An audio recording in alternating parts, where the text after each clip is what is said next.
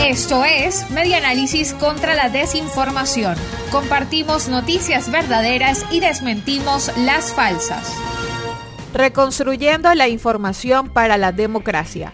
Enfermeras de El Vigía protestaron por mejoras laborales. Enfermeras del Hospital 2 de El Vigía, municipio Alberto Adriani del Estado Mérida, elevaron su voz de protesta a las afueras del referido centro para exigir al gobierno nacional mejoras salariales, dotación de equipos de bioseguridad y vacunación masiva, según reseña Radio Fe y Alegría Noticias.com.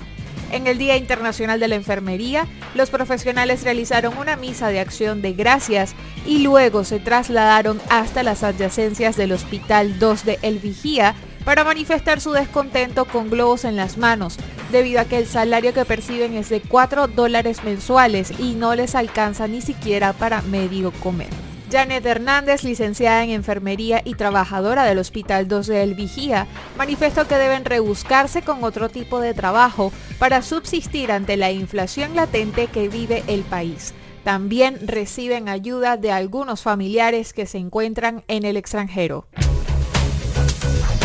Esto fue Media Análisis contra la Desinformación.